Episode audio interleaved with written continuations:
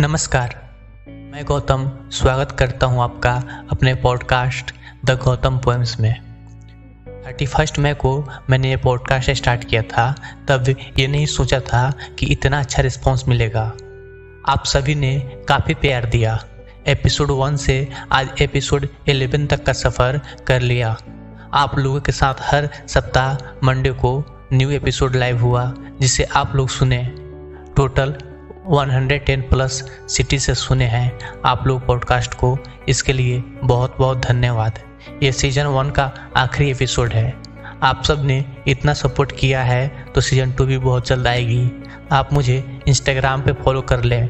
Instagram handle है T H E the G A U T A M Gautam twenty six सुनते हैं season one का आखिरी episode आसान है क्या?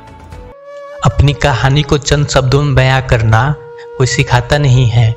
अल्फाज से खेलना, कैसे तोड़कर उन्हें जुड़ना, कोई बताता नहीं है। एक टूटा सपना लेकर अपने एहसास को बयां करना आम है क्या? दिल निकाल कर रखना पड़ता है। तुम्हें क्या लगा? लिखना आसान है क्या? हर्फ व हर्फ मिलाकर शब्दों को पिरोना। काट काट के वाक्य पन्ने स्याही से भिगोना। दिल से निकली आह, कलम तक गई चाह। जज्बात को बहने दिया, बन गई कविता।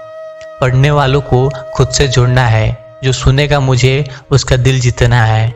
ख्याल चलता भीतर मेरे, कैसे बदलू शब्दों में। अपनी सोच के भी आगे कुछ अलग सोचना है। कविता लिखी नहीं जाती, वो खुद आती है। शुरुआत हो जाती है। केवल शब्दों को जोड़ देना लिखावट नहीं होती।